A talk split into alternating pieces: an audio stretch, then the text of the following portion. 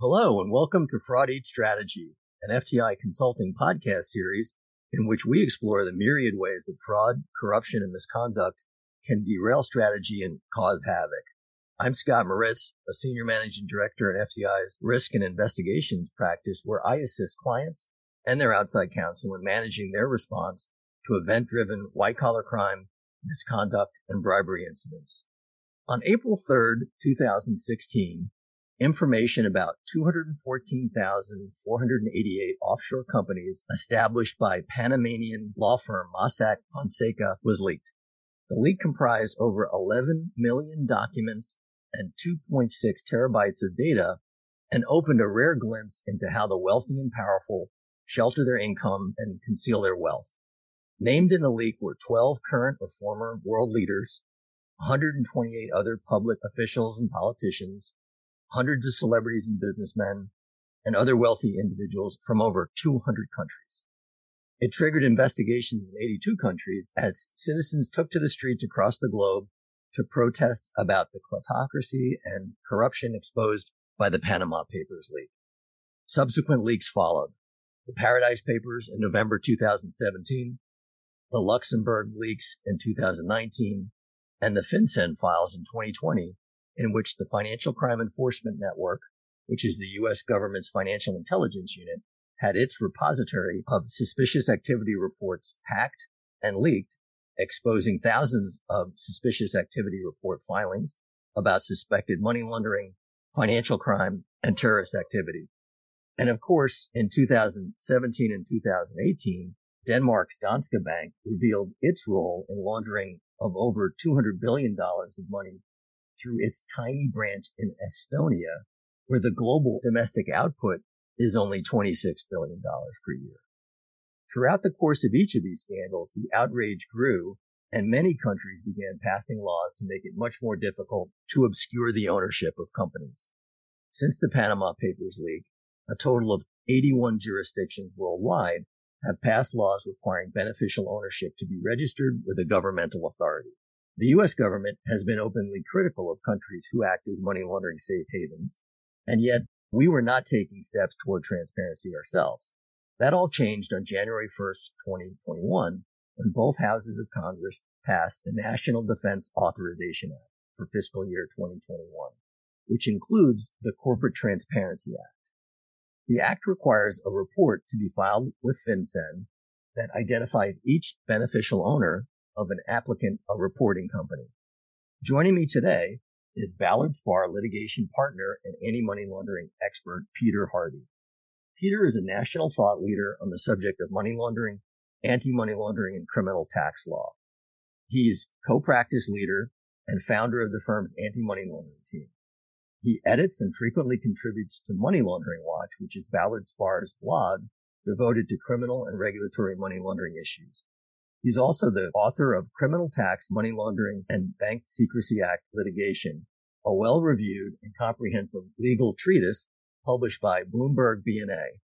Peter co-chairs Practicing Law Institute's annual anti-money laundering conference and is on the steering committee of the Cambridge Forum on Sanctions and AML Compliance. Peter advises corporations and individuals across a range of industries against allegations of misconduct, including money laundering, tax fraud, mortgage fraud, and lending law violations, securities fraud, FCPA violations, and other financial fraud. He also counsels financial institutions on their AML obligations under the Bank Secrecy Act and other compliance requirements. Peter also defends financial institutions in complex civil litigation involving allegations of fraud and related BSA AML compliance failures. Before entering private practice, Peter spent more than a decade as a federal prosecutor. He served as an assistant U.S. attorney in Philadelphia, where he focused on fraud and financial crime cases. He also served as a trial attorney for the Department of Justice's Tax Division in Washington, D.C., where he tried criminal cases in a number of federal districts. Welcome, Peter, and thank you for joining me today. Thanks, Scott. I'm delighted to be here. So the Corporate Transparency Act requires most corporations and limited liability corporations to disclose their actual beneficial owners directly to FinCEN. It sounds simple enough, but how is this disclosure to FinCEN going to work in practice, Peter? Excellent question. First, we start with a reporting company, and we can maybe talk a little later about exactly what that may or may not mean. But essentially, a U.S. or foreign entity, with some major exemptions, can include a corporation, an LLC, or what have you, some sort of similar entity that is created by the filing of a document with the Secretary of State or formed under the law of a foreign country and registered to do business in the United States. So the key here is that there is a filing with a state or a tribal government. So that's step number one. That's the reporting company. So if you're a reporting company, then what do you have to do? Well, of course, this is going to be dependent upon the regulations that FinCEN has to issue. And by the way, FinCEN is definitely going to have its hands full over the next year because the CTA was part of a much more expansive amendment to the Bank Secrecy Act, the Anti-Money Laundering Act of 2020. And Congress has really loaded up the plate of FinCEN and other entities at Treasury. So there's a lot going on, but they need to issue regulations under the CTA. So we'll see how those play out. But having said all that, what we know from the statute is that once you form yourself, you do that filing, then you need to file a report, like you said, with FinCEN. Now, the details of that report need to be worked out, and presumably in the proposed regulations, FinCEN is going to propose some sort of go-by or standard form. But what we do know is within that report, you're going to have to list the full name, date of birth, current business or residential address, and a unique identifying number for each, quote, beneficial owner. And we can chat a little bit about what a beneficial owner is. Instead of providing your unique identifier, you could also provide something that's new called a FinCEN identifier, which is going to be a unique identifier that you obtain separately through FinCEN. Any reporting company formed before the effective date of the regulations is going to have to submit that report within 2 years. And then obviously any corporations that are formed going forward are going to have to do so as well. If there's a change to your beneficial ownership structure, you have to submit a revised report within 1 year. And it's easy to contemplate that FinCEN may increase those requirements. Now, to be a master of the obvious, everything I've been talking about here involves a report to FinCEN, not to the state in which you're registered. And that will probably become important, I think, later in our discussion. So then what happens? Well, FinCEN is going to create a national database of all of these beneficial ownership reports. And I think it's fair to say, with all due respect to FinCEN, that we can expect SNAFUs. It's a huge undertaking. And I just want to get back to the comment I made a little bit ago about the fact that, meanwhile, FinCEN has all these other projects that are put on its plate by Congress. So that's an agency that's going to have to staff up and presumably get some more funding because there is a lot to do. And I'm sure that this database will be no small undertaking. Okay, so we have the database. Well, who can use it? Well, obviously federal law enforcement, but also state, local, and tribal law enforcement if they get appropriate court authorization. Long story short, foreign law enforcement agencies through international treaties and vis-a-vis the U.S. federal government, that's really key because, as you know, in terms of AML and money laundering enforcement, it's becoming much more international, and there's a great deal more cooperation amongst the countries. Financial institutions can access this information. That's going to be a big thing for them as long as they have consent from their own customers. And then the federal functional regulators, such as the Office of the Comptroller of Currency. Final note, why is all this going on? Well, this just kind of gets back to the comments you made in your introduction. In the CTA, Congress has a section entitled The Sense of Congress. And the sense of Congress is the following. There's about 2 million entities formed every year, corporations and LLC in the United States. So that database is going to be a big undertaking. Most states do not require beneficial ownership information to be provided at the time of incorporation. And Congress is concerned about malign actors using corporate structures. There's some colorful language in there about Matryoshka dolls. Those are the nesting Russian dolls and the use of anonymous shell companies and one after another in order to mask beneficial ownership. So that's the point. One thing that it doesn't cover is partnerships, sole proprietorships, trusts, and unincorporated associations. So that's a potential loophole going forward, if you want to use the word loophole. It simply doesn't apply to those, and those entities are still out there and not subject to these requirements. Thanks, Peter. So a couple of follow-up questions. That was really good information. And yeah, I couldn't agree with you more. FinCEN is getting hit from every direction in terms of increased obligations coming out of this statute and AMLA and a few other things that have been added to their plate recently. But for the benefit of listeners who may not be any money laundering experts, how does the statute define beneficial owner? So there's two prongs. One is someone, and it's a person. That's the whole point. You want to get to the actual human beings who are behind an entity who exercises, quote, substantial control. Now, that's going to be one of those terms that is going to be subject, shall we say, to interpretation. There's a more straightforward prong, which is the ownership prong, and that is anyone who owns not less than 25% of the entity. So simple math, you're talking from 1 to 4 people under the ownership prong. This definition is equivalent to the definition of beneficial ownership under the CDD rule, Customer Due Diligence rule, otherwise known as the beneficial ownership rule, that was enacted by FinCEN and made effective in 2018. So that regulation is kind of the converse of this situation. CTA applies to the companies. The CDD rule from FinCEN applies to financial institutions that are taking on companies as customers. And under the CDD rule, it's the financial institutions that have to obtain and maintain beneficial ownership information of their new accounts for their entity customers, of course, as that's all defined. So happily, these two definitions here converge. Oh, and one last thing. In terms of this definition under the CTA of beneficial ownership, it excludes nominees, agents, and intermediaries. Now, I think the point there from Congress is if you are an agent, if you are an intermediary, if you are a nominee, and these are loaded terms, of course, and your name is being listed as the beneficial ownership on a form, that's going to be a problem, and you could be subject to an enforcement action or penalties. It's making the point that, runarounds will not be tolerated. Perhaps easier to articulate than enforce in practice. But this language presumably will assist in any downstream enforcement actions against individuals who have been perceived as trying to play games with the reporting requirement. Thanks, Peter. Now, you mentioned a moment ago that not all types of legal entities are subject to the Corporate Transparency Act. If we could go into maybe a little bit more detail in terms of the types of entities that are exempt and the rationale underlying some of these exemptions. So there's quite a few exemptions. They're pretty similar, but not totally identical to the exemptions that exist in the CDD rule, regulation that I referenced from FinCEN. So 1, banks.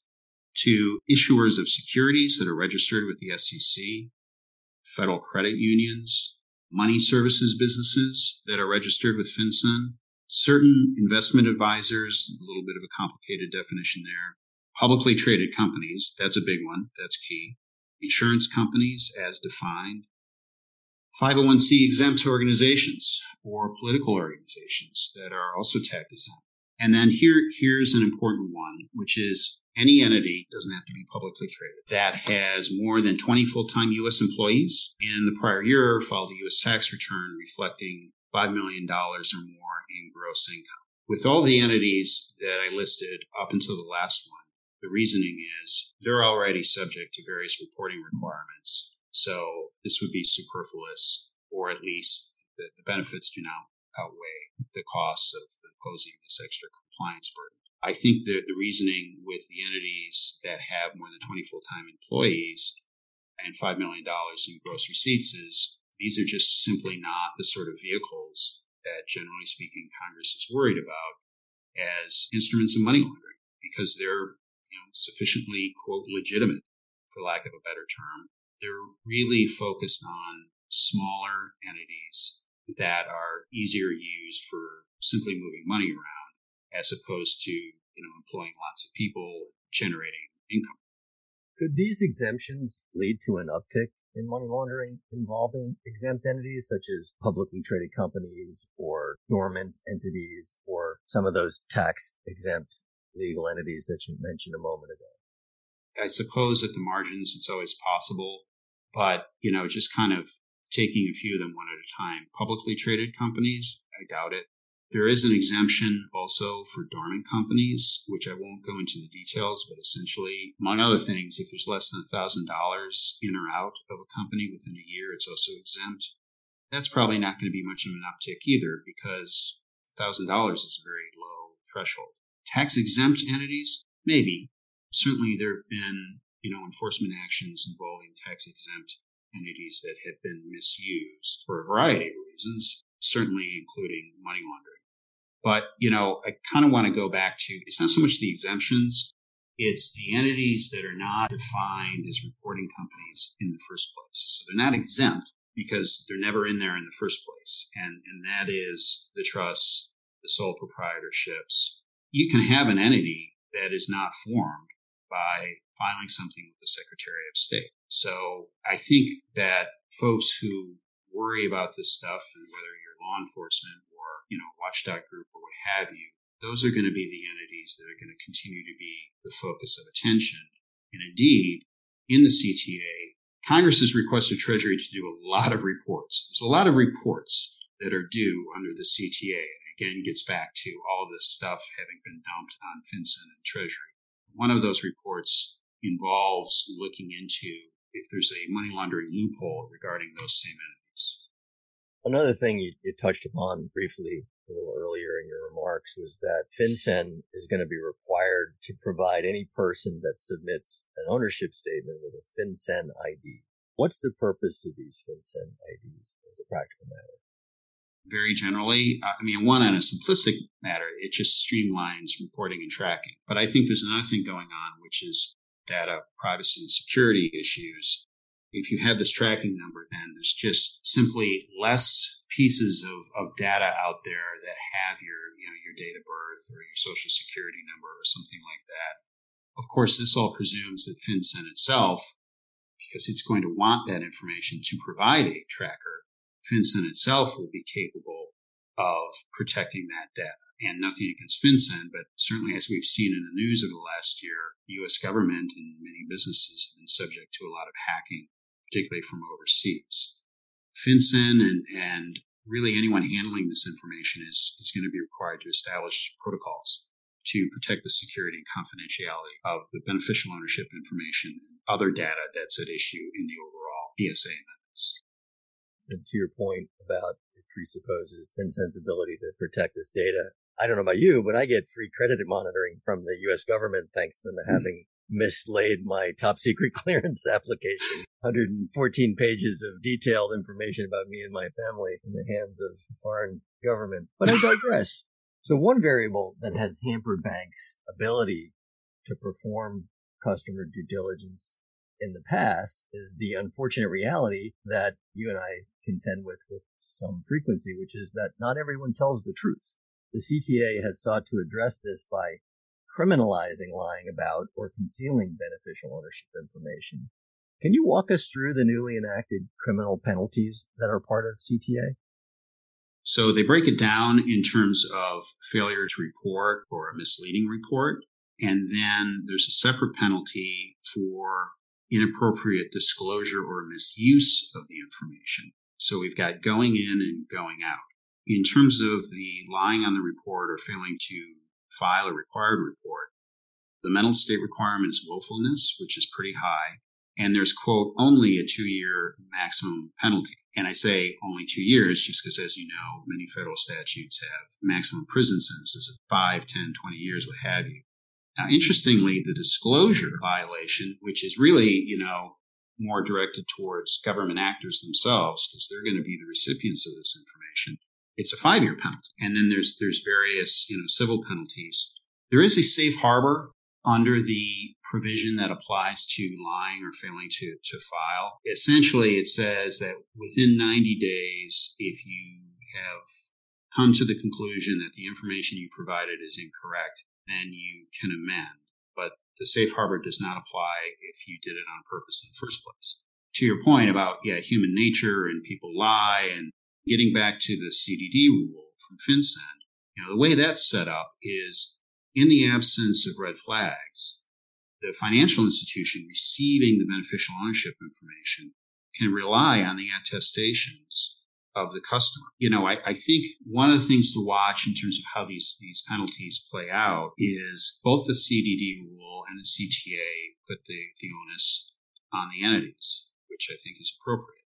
And of course, folks who may get caught up in that, either under some conspiracy or aiding and abetting theory, are going to be advisors, such as perhaps lawyers who are working with entities who are filing these reports. The final thing on the penalties is, in terms of big picture enforcement, are these going to be a panacea? No. The enforcement actions and investigations are going to be few and far between, but it'll be helpful, right, in specific cases, and it'll look back. And there's probably going to be some deterrence effect at the margins. People will think twice, or maybe they'll just go outside of the U.S. financial system. But at the end of the day, if you have somebody who is determined to lie, they're probably going to do it. That's a really good point. So it's not like somebody who, irrespective of statutory prohibitions may be, they're setting up a bank account for the express purpose of laundering their criminal proceeds. The penalties associated with that are not going to dissuade them from doing it. They're doing things that are far greater implications and penalties that, is producing the illicit money in the first place. So a lack of transparency for legal entities has challenged financial institutions' ability to perform customer due diligence for 3 years. This is nothing new. In fact, FinCEN issued the Customer Due Diligence Rule in 2016, which requires banks to identify and verify beneficial owners and new account holders, and that went into effect in 2018.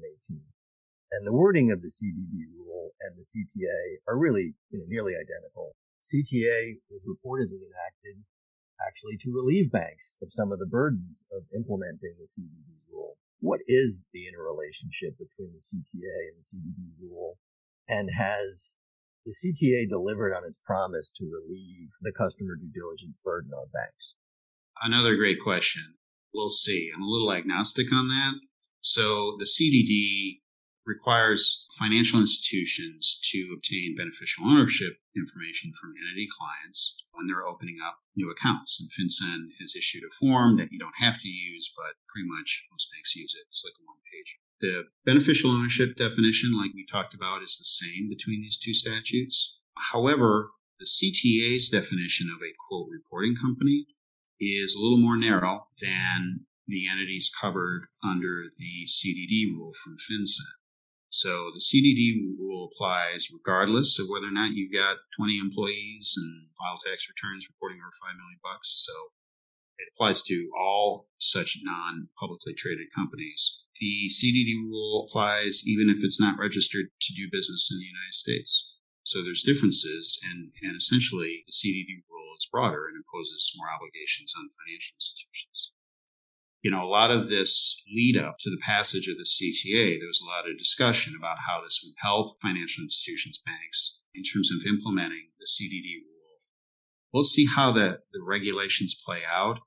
Honestly, I think that it's going to add another layer to everything. In many ways, will I think invariably actually increase the compliance burden because, what do you do if there's a disconnect between what your customer has told you, courtesy of the CDD rule, and what FinCEN has received in its database? Now, I suppose one option is they'll set up a system where if you file with FinCEN, and you have to file with FinCEN, then the bank can just rely on that, perhaps, and you don't need a separate form. But despite perhaps the best of intentions, invariably how these things tend to play out is every new rule is just another layer of complexity and just another thing for a Bank Secrecy Act, Anti-Money Laundering Compliance Department to have to keep track of. Now, I do think that from a legal liability standpoint, the CTA is good for financial institutions because, just to dumb it down, is an easy way and legitimate to point the finger and blame the entities or even the government itself if there's problems in terms of the reporting of the beneficial ownership. Now, that's a point that a lawyer can love, but not a compliance department, because it's the folks in the compliance department who have to institute processes and procedures in the first instance. So it may not really ease burden, but if there's a problem down the road, it may make regulatory and legal liability less burdensome for the financial institution. You know, a lot of what's the language in the CTA, and for that matter, in the CDD rule, has to do with newly formed entities or newly established banking relationships. And so looking at it through the CDD rule lens, there's this whole category of banking relationships that predates the implementation of the CDD rule in 2018, and then entities that are established before the passage of the CTA are likewise under at least no initial obligation to disclose their beneficial owners. At what point is there going to be some sort of true-up where the overwhelming majority of banking relationships that have these pre-existing customer relationships with banks, will they have to comply with the CTA? It's going to be a little messy and hard to tell because, so under the CTA, within 2 years, entities that pre-existed the regulations being issued under the CTA are going to have to disclose their beneficial ownership to FinCEN. Now, that's not the same rule under the CDD rule. It's even confusing, like these two acronyms, because they're so similar themselves. So under the CDD rule, if you're a financial institution, you only have to get beneficial ownership for new accounts. With that means is that there's going to be this time lag where you've got entities that are created before the regulations are instituted are going to be filling out their forms to the financial institutions under the CDD, but they don't have to give anything to FinCEN until perhaps 2 years later. So then are the financial institutions going to be in the position of having to go back and look at that which they already have collected in that time period to that which was now being filed? I don't know. You know, hopefully there won't be an actual requirement imposed through the new regulations. But one problem with AML is it's nice when the regulators say that, oh, everything needs, it's just risk-based and, you know, tailored to your customers. But the reality is every time there's a new form that, or a new reg that comes out, it's just layered on to an already incredibly complicated set of requirements.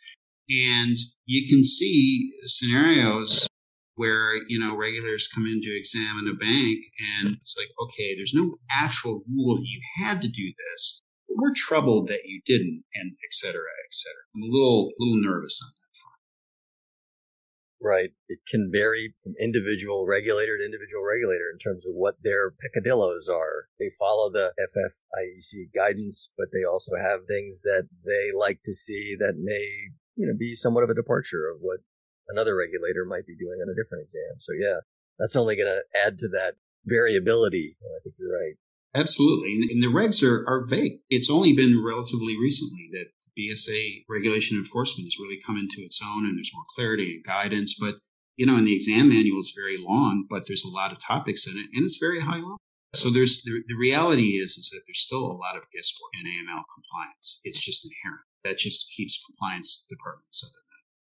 So, you know, this whole concept of reporting beneficial owners and the onus being on the reporting company, the newly formed entity that's on their own obligation to report directly to FinCEN, it strikes me as it's really an honor system. Are there any kind of controls built into this, you know, like a trust but verify sort of thing where individual secretaries of state of the 50 states, banks, corporate registration agents, or other parts of the kind of the corporate registration ecosystem are obligated to report beneficial owners as well?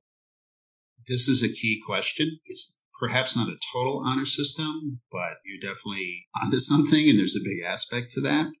For the financial institutions, under the CDD rule, financial institutions must collect beneficial ownership information, but they just have to hold on to it and then provide it when and if asked. So if I'm a bank and I'm collecting all this stuff, I just got to hold it.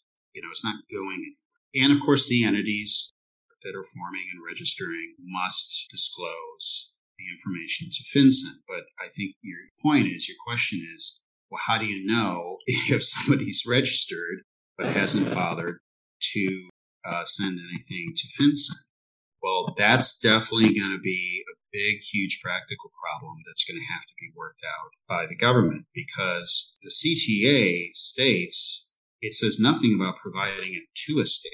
Now, there is a provision in there where states and tribes that are receiving federal funds under this section must notify filers of the FinCEN requirements and have to provide filers with a copy of whatever form is going to be generated and provide a link.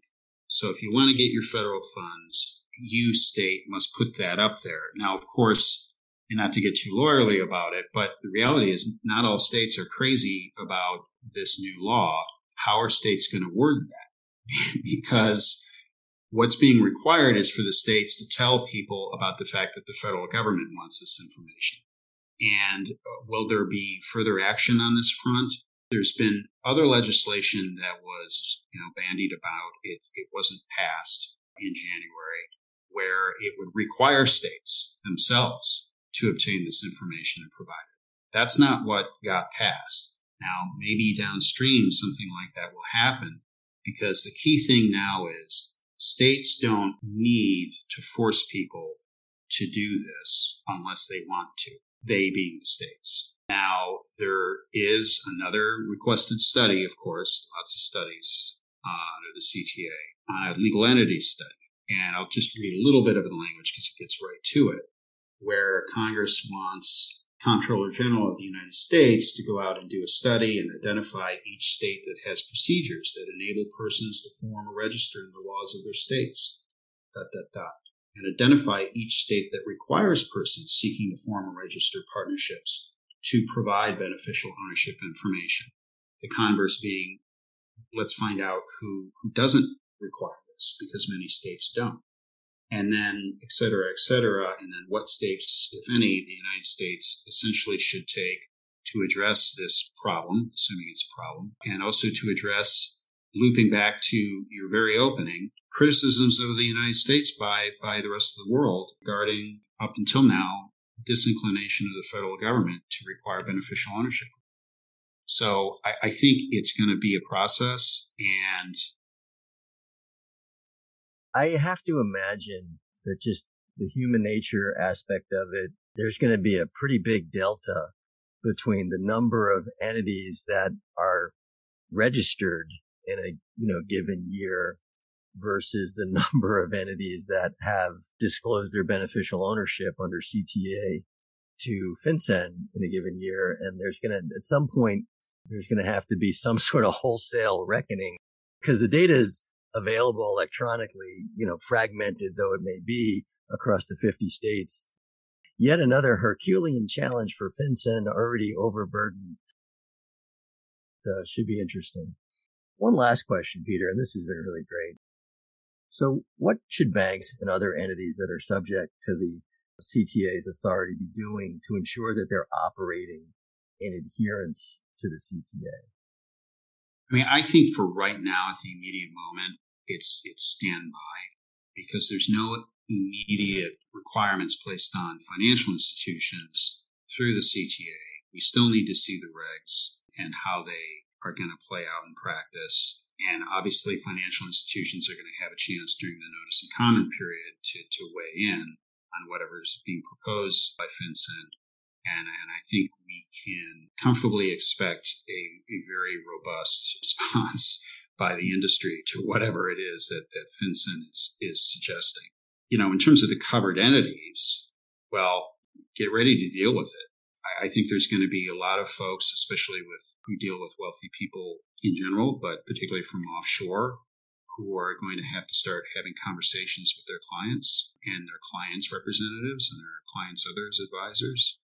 And, the bottom line is you're going to have to be truthful and you're going to have to be straightforward on these forms, as the vast majority of people will be. And I mean that. But if you're going to engage in the U.S. financial system, then you just need to come to terms with the fact that your beneficial owners will be listed on this form, and considerations regarding privacy in other countries. And people worry about all sorts of stuff, which is, the safety of their finances and worry perhaps about the governments of their home countries and, unpredictability and authoritarian regimes, and et cetera. Culturally understood, but again, just there's going to be a year before the regs are issued, and then there'll be some time before they kick in. But U.S. advisors need to start dealing with their clients. Thanks, Peter. Well, that's all the time we have today. This has really been great. I mean, I've read a lot about this, but just your answers have really kind of helped elevate my understanding of what the CTA requires, and hopefully our listeners feel the same way. So really, really appreciate your time today. It's been my pleasure. Thank you so much. That was Ballard Spahr partner and AML expert Peter Hardy. This concludes this episode of Fraud Eats Strategy. I'm Scott Moritz, Senior Managing Director in FTI Consulting's Risk and Investigations practice, and thank you for listening. Stay tuned for the next episode of Fraud Eats Strategy. If you have an idea about a fraud or corruption case, topic, or guest you'd like to hear about on a future episode, email us at fraudeatstrategy@fticonsulting.com. Thanks for listening.